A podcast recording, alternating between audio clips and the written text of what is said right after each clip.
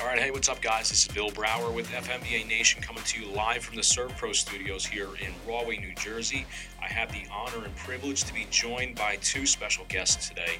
I've got Karen Taylor Burke, who is a partner at PKF O'Connor Davies and is also the accountant for the NJ State FMBA. And I'm also being joined by Troy Powell, who you all know is the treasurer of the NJFMBA and sits on the NJFMBA executive board. Uh, both of you, Karen, Troy, thank you for joining me. Uh, really appreciate uh, you guys spending some time to talk about a topic that I feel is a very um, informative and important topic to discuss, which is uh, forming a foundation for your local and how to go about doing that. So, thanks for taking the time to talk about it with me. Excellent. Thank you so much for asking me to be part of this. Yeah, thanks, Billy. So let's start out by talking about some of the benefits. What are what are some of the benefits of forming a foundation for an FMBA local?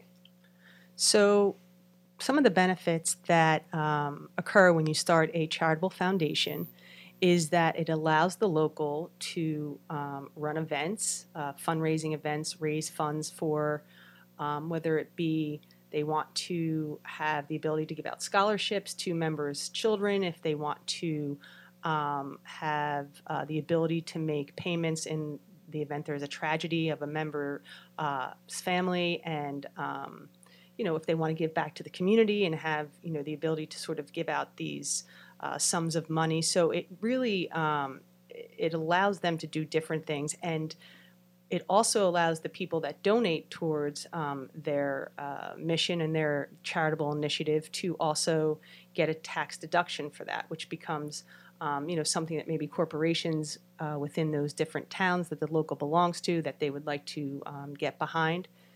Um, some of the other benefits that uh, to, start a charity, um, it also allows the members to um, go out and get tax exemption, so they can purchase different things for their foundation, and they there's no sales tax.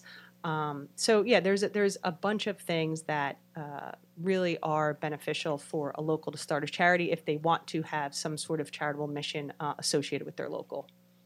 Yeah, and Bill, we found in Montclair, you know, I'm also a member of Montclair Local 20, and we found that we were getting requests for matching funds. As as Karen mentioned, you know, we have a person, a resident in town, who works for a corporation. Their corporation will match donations. We would get that request, and as a union, as a 501c5, we weren't able, we weren't eligible for those matching funds.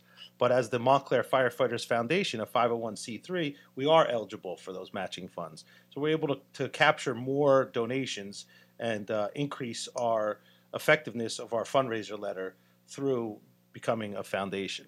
And also, too, I mean, the, the postage for the foundation fundraiser is less as a 501c3.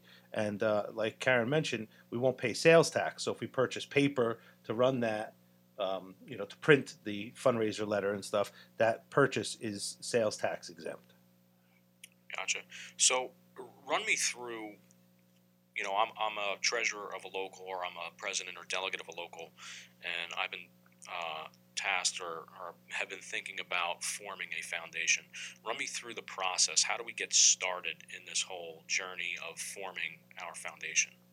Yeah, and Bill, like uh, we, you know, like we said before, you know, we started our foundation because we felt that, you know, if someone if someone got a, received a donation check from Montclair FMBA Local 20, they might not even know what Montclair FMBA Local 20 is, or they might think it's a, a part of the fire department and it's coming from tax money or if they did understand what it was it's a union and it's union dues as opposed to the montclair firefighters foundation is a charity. And that work that those the members do are volunteer. Like karen mentioned we run an event if we have a golf outing or if we run uh, if we donate to the 5k race and we staff a uh, table where we're handing out water that's volunteered uh, staffed by volunteers of the union and um, the the check is from the Montclair Firefighters Foundation. So the recipient knows that it's a nonprofit charity and that it's not anything related to the work or the job or the union. Right. So, so, so in, addition to any kind of tax benefits and or financial benefits, uh, it's an identity benefit Correct. Uh, to separate yourself from uh, the the job itself and the mission of the foundation. Yeah, so like when the you know when the the your sleeve of the 5K race it says Montclair Firefighters Foundation. The signage everywhere we donate is Montclair Firefighters Foundation. Simple to the point. They know who it is, Montclair Firefighters, and that it's a foundation. So, uh, in, in terms of the actual process, how do we get started in forming uh, the foundation, and, and what are the steps that we need to take from start to finish? Well, I would say one of the first steps is definitely to um, come up with what your mission is. What is your charitable mission? What is it that you would want the foundation to accomplish? And once you have that mission down, um, and then it's about getting a board of trustees together. Um, typically, with a foundation um, that's associated with a local, you, you, you would like to get a uh, board of trustees together that are not exactly the same as that of, of the union. So, um, typically five would be great. Three is not bad. Seven is ideal, uh, depending on the size of the local. But let's just say five, right? So you want to get five trustees: president, vice president, treasurer, secretary, uh, and then a trustee. And um, once you have that in place, and you have your, you know, a, a mission in place, then what you would do is you would um, file and get uh, form SS4, uh, which would would get your name, uh, would get your employee ID number, and allows you to open up a cash account. Um, once you have that in place, then you would file with the IRS, um, and that's on typically most foundations uh, starting off would be less than 50,000 so it would be okay to file a form 1023 EZ um, relatively easy it's done online you would file that with the IRS give them all of the information such as your mission such as your board of uh, directors certificate of incorporation um, and it usually takes anywhere I'd say from two to six months to get that uh, nonprofit 501c3 status back so once you have that in place, now you're uh, you know now you're ready to really kind of uh, get the foundation up and running, start to accept donations. Um, some of the other things that you might have to do would be uh, to register with the state of New Jersey. Um, I'm assuming that's where all of the foundations that we're talking about would be uh, you know would be incorporated. Um, it makes sense to incorporate in the state of New Jersey because what that also does it, it protects your um, it gives legal protection to your board of trustees. I was too. just about to ask you that. Is there is Yes. there a benefit to do an incorporation versus uh, an LLC or a LLP or anything like that? Would it's it's kind of like a mandatory thing to do an incorporation for a foundation? definitely Yeah. You- yeah. I, I, you know you want to incorporate it honestly specifically for that because it protects the officers and the members. Yeah, and I, and to really incorporate in New Jersey, it's seventy five dollars, so it's worth it, right? Right. Yeah, right. And then it's twenty seven dollars a year after that, I think, something like that. Right. So Very reasonable Yeah. financially. Sure. Is there is there a minimum amount of money that you need to have to start a foundation, or you can start out with a zero balance and uh, up to fifty thousand? You had mentioned to start uh, in terms of the filing for the ten twenty four EZ. Is that what it was? That's what it is. 1023, So yeah. the so the fifty thousand dollar threshold. Um, sorry if I didn't make that clear. So that's what you anticipate that you will gross less than fifty thousand um, in any given year. That allows you then to file what's called it's called the short form, the ten twenty three EZ, as opposed to a long form ten twenty three, which is you know for your larger foundations that are going to be you know grossing in the you know over fifty thousand and and upwards. So. Right. Um, but I think for purposes of what we're discussing here, the 1023 EZ certainly works. And um, again, it can be done online. Uh, Troy is really good with this stuff, and so I know he would definitely be a resource for any of your uh, members if they wanted to reach out. But um, yeah, it's it's a pretty easy filing um, for anybody to do. Gotcha. And we, we um, you know, I've worked with Karen and, and PKF O'Connor Davies in the past to create a, a form, to an outline, so that if local wants, you know, we could send that to them, and it goes through all these steps that we mentioned with links to the website, to, you know, that you need to do. Um, you know, we recommend that if you're, like, I recommend that if you're um, knowledgeable in this, then yeah, you know, you can do it alone. If you're not, it's easier to hire an accountant and get them to do it. You know, they're the professionals here. You know, so um, you don't want to get halfway through and not get it done and then have to go back. You're going to end up spending more time and more money if you just do it right the first time. Right. So yeah, you could follow this form. If you get lost in any way, shape, or form, go to your accountant and, and pick up from there. And then you know that's what we recommend. So uh, once all this is done and completed, uh, what are the what are the next steps? We we move into the fundraising aspect of this from a from a legal standpoint, from a filing standpoint. All these forms are completed. We have our mission statement. We have our um, trustees. Uh, that's all done. Um, what about maintaining after the foundation formation? What do you have to do on Billy, a that that was one of the things that like when when we when I talk to people and about this, uh, you know, individually when they come to me and they say, hey, you know, we're thinking of, of starting a foundation. There are more pros than cons, but there are some cons. There are some things that you need to be aware of, and um, you know, the cost to start it. Obviously, you know, we mentioned some of these fees to to start it, but the other set thing of that is that you're going to have to maintain a separate second set of books now. Right, so you have your local has their own fiscal year, their own set of books, and now the foundation. It could be the same fiscal year, but it has to have a separate second set of books, a separate set of books. So, like we said before, right, a second set of officers, a second set of books, um, meetings, whatever the case may be that goes into running the organization, depending on how big or how active it is, it does is going to require more individuals' attention and effort, you know, and some fees. So we mentioned fees before, right? If you if you choose to get a raffle license, it's hundred dollars every two years. Um, we mentioned the state of New Jersey, twenty-seven dollars to incorporate uh, every to stay incorporated. If if you also take in um, less than more than tw- ten thousand, you'll have to be registered with the New Jersey Division of Consumer Affairs, and that's a fee, right? Anywhere from zero to fifty, Karen, Zero to depending on the 250, report. depending on the report that you file. Exactly. Exactly. And that's anything over ten thousand dollars that you raise Yeah, so for. yeah, so if you start a foundation, you bring in five thousand dollars a year, you don't have to register with the New Jersey Division of Consumer Affairs. Gotcha. But if you're going to take in more than ten thousand, Yeah. then there are thresholds in terms of like maybe ten to twenty is a certain fee, Yeah, more yeah. than twenty is another fee, and you know they bill you for that based on your tax return. Gotcha.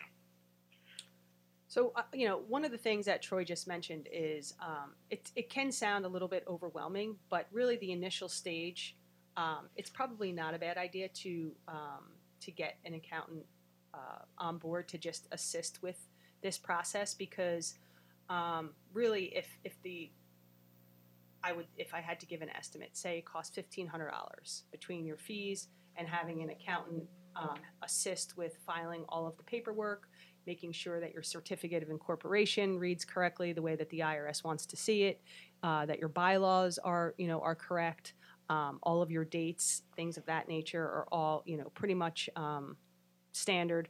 Gets that filed within two to six months. Now you're, you know, you have your 501c3 status. From that point on, you know, now you can run your golf outings. Now you can run your cigar nights. You can do your whiskey tastings. All these different things. Raise money for your mission.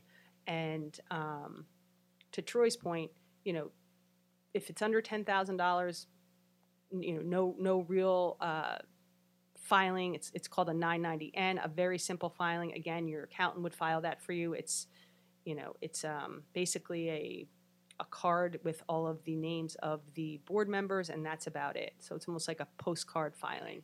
Don't even need to file with the state of New Jersey if it's less than ten thousand. Now we go over the ten thousand dollar threshold, of which you know I'm thinking that most foundations would like to do that and really start to uh, you know have the have the donations roll in and or maybe have several events that will raise that type of money.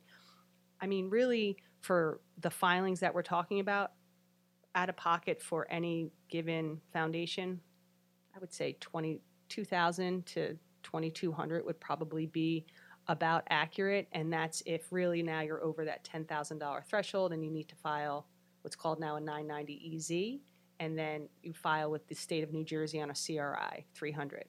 Um, but you know th- that cost factor and, and, and what that really though having the 501c3 gives you the uh, ability to do as far as raising funds um, you know it's it's really uh, a pro um, I don't I don't see too many cons if if the local wants to start to um, have this charitable arm to what it is that they do in their community and for their members. Right. And what, what's uh, let's talk about real quick while we're on the subject of 501c3, the difference between a 501c3 and say a 501c5.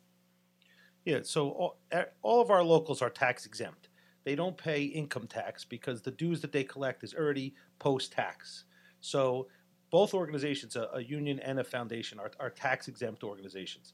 The difference being donations to a 501c3 are tax deductible. A 501c3 is also eligible for uh, sales tax exemptions, for raffle licenses. There's other benefits towards a foundation that are not. So we get this we get this question a lot uh, from locals saying, "Well, aren't I already tax exempt?" Yes, you're exempt from paying federal income taxes. You're not exempt from sales taxes. If you choose to buy, like people may have a coffee kitty in their firehouse, or they supply the TVs in the firehouse, that bought through the union, you're going to pay sales tax on that stuff. If you run a golf outing through your foundation, the prizes that you buy for the golf outing through your foundation are sales tax exempt. Right, gotcha.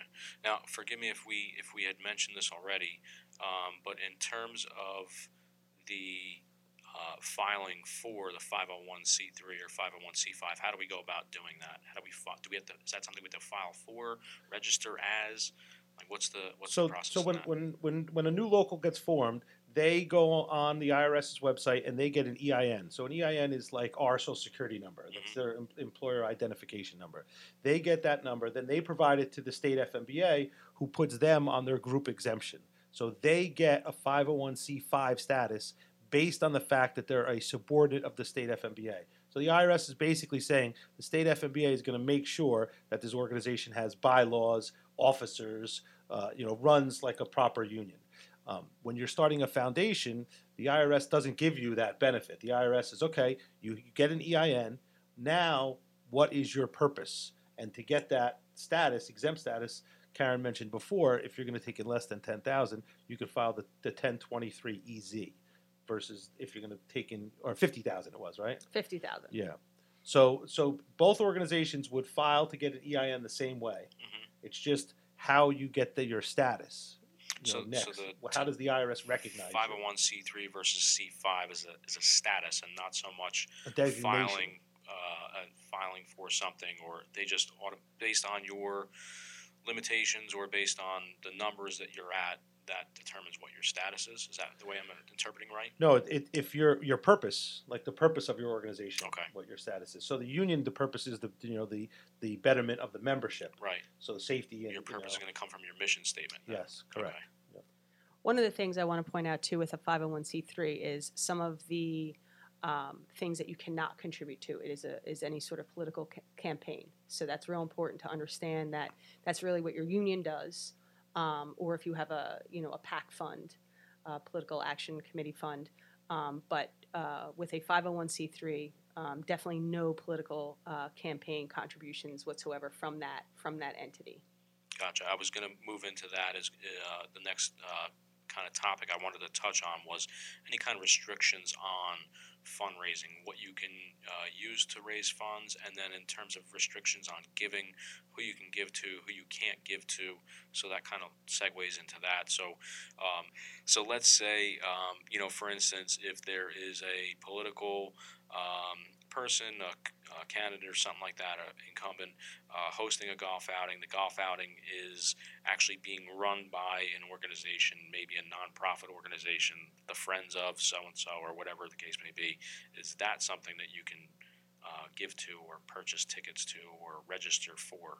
Or, or I mean, there's probably roundabout ways, right? I'm You're sure like totally going loop- down a slippery slope there's tons here. of loopholes you know what i mean but I, I just want i want to clarify so that if if if if there is a local that's going to form a foundation and they know these things then they're going to sign up for that golf outing or event via their union and not their foundation right I mean, I'm just going to say rule of thumb. Anything that has a political, Mm-hmm. um, you know, connection to it, you're better off just running that cost through your union and not maybe so much through the foundation. right Um, you know, I've seen a situation where a political um, candidate was uh, supporting putting his name towards uh, an event that was happening in Belmar, but all of the funds were going to the uh, Monmouth County ASPCA.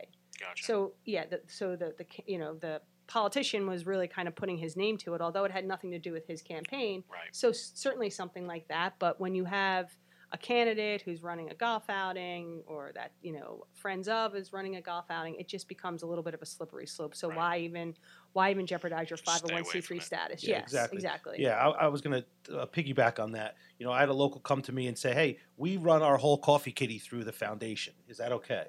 Well, no. I mean, you know, you want you want me to hon- answer? They were like, "Oh, come on, what?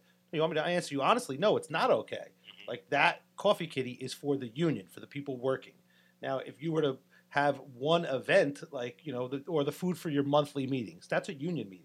Now, if you have an annual meeting for your foundation and that food runs through, okay, that's legitimately for your foundation. Right, it's an expense. Yeah. So yeah, I, I would I would say the same thing as Karen. It's not worth it's not worth doing all the work creating a foundation, then operating this foundation for a couple years, only to try to save a couple bucks on tax on sales tax, Right.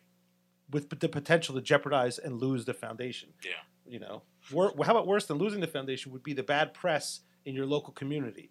That Right. you know, ex firefighters foundation was using the money on you know food and drinks at the bar or whatever. You know, Yeah. nah, it's not worth the, the the negative press. So outside of outside of giving uh, to a political party or any kind of political fundraising, what other types of uh, things are you restricted on in terms of a foundation giving money towards? Is there any other kind of restrictions? Well, I think uh, part of um, what's important to understand about a 501c3 is that there can never be an intended uh, purpose prior to um, starting the 501c3. And what that means is um, that there cannot be already an intended beneficiary, meaning, okay, we have a member who has a sick child, so let's start a foundation and 100% of what we raise is going to go to that child. You've already had it predetermined. Gotcha. there has to be some sort of um, criteria for why you're giving or who you're giving to. And there has to be some criteria that uh, an individual or a uh, another charity meets. Um, so part of your mission um, can be yes we want to uh, be able to give back to a member who is going through a hard time or has um, you know had a tragedy that's fine but you can't say it's only going to go to this one family because we already know they've had a tragedy. And then now you start the 501c3 so there can't be an intended purpose um, and, and beneficiary already in place uh, to receive funds from the 501c3 but the 501c3 it has to have some sort of criteria that a beneficiary meets and then you know you can donate away. Gotcha.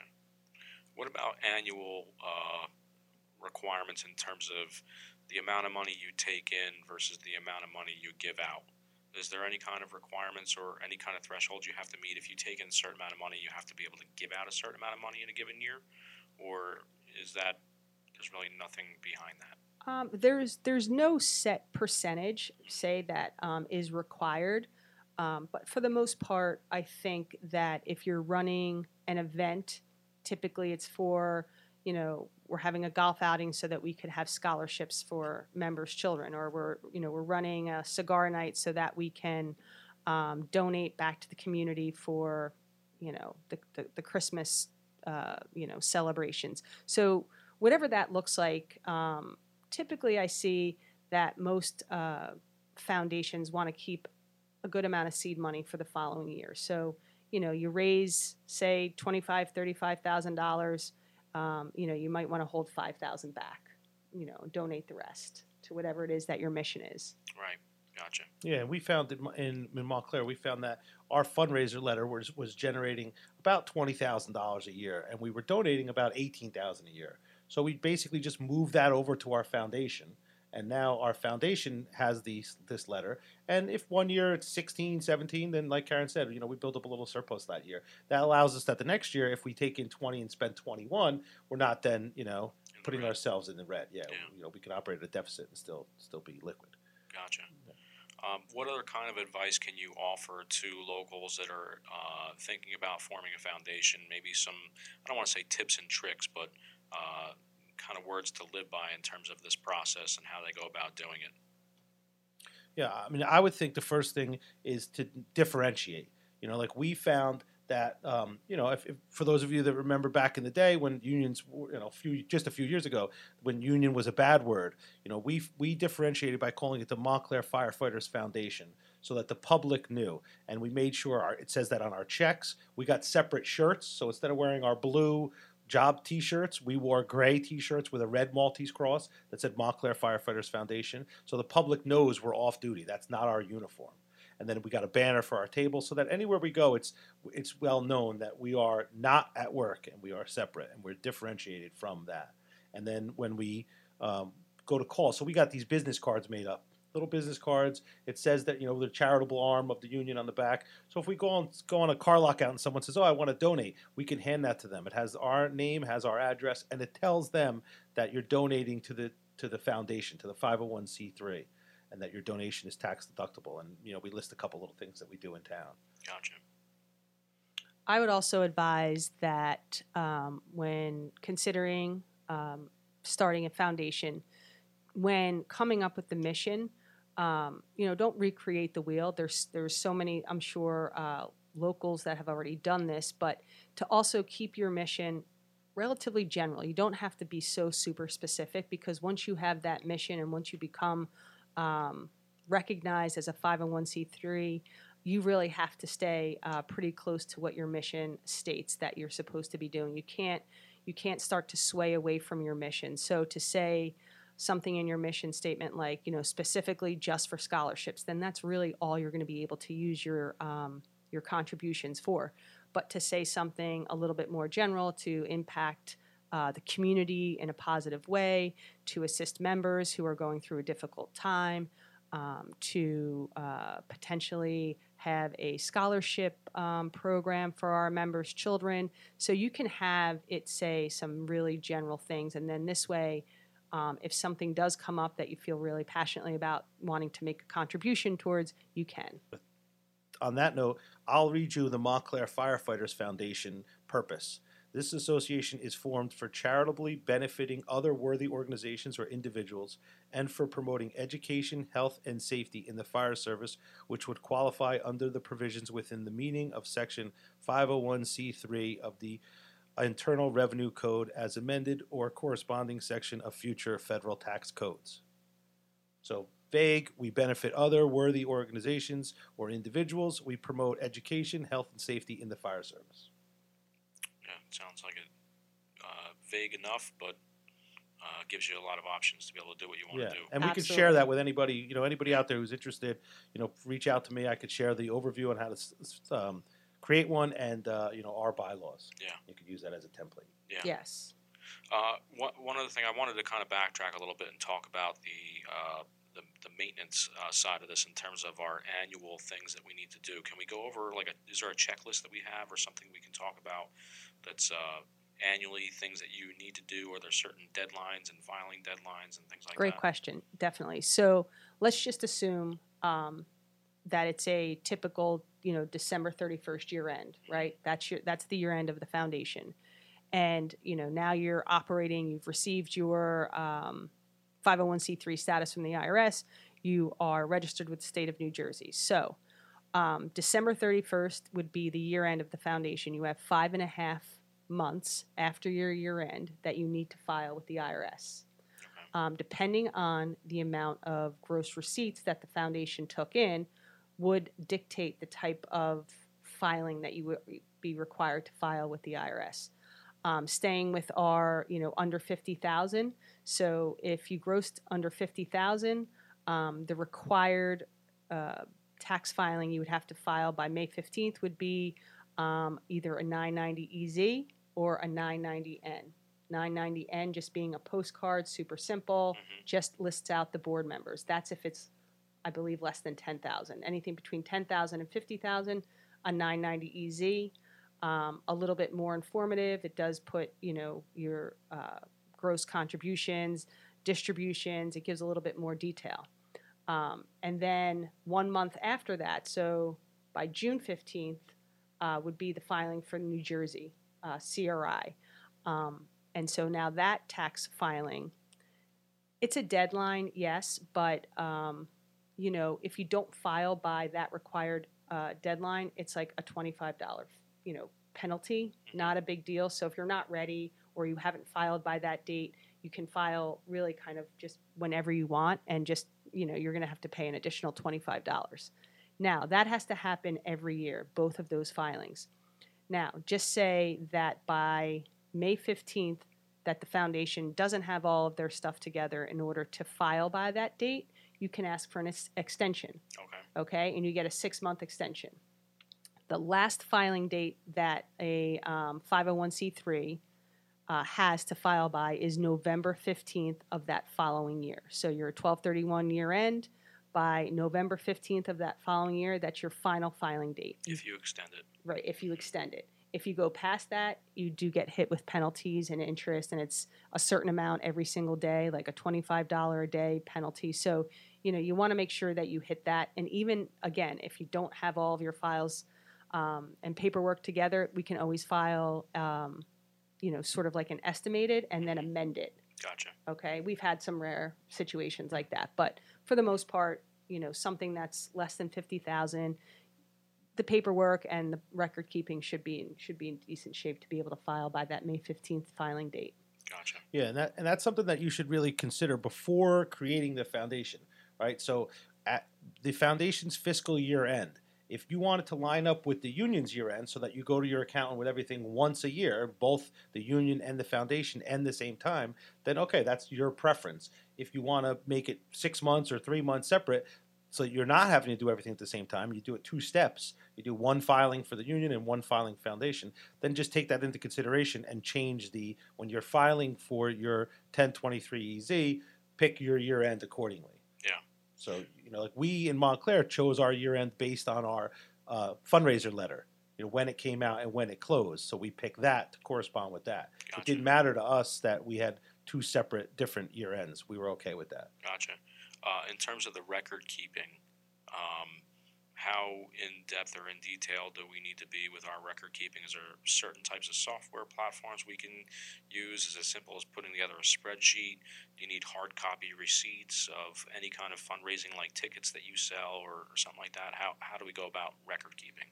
Yeah, I mean, I would recommend QuickBooks to everybody. Just that's what I recommend to everybody. I'll help you get set up. If you don't have QuickBooks, we can we can get you going with that. Um, I don't know. Maybe there's other programs out there that Karen. QuickBooks is to- definitely the most user friendly, Yeah. and it's it's really it's like having a big checkbook. Um, it really keeps everything um, so tight as far as excuse me as far as um, the type of revenue that you are bringing in. So you know you don't want to just have everything lumped under just like one revenue item or one expense item. Like you want to have golf outing revenue, um, you know, um, you cigar uh, event revenue.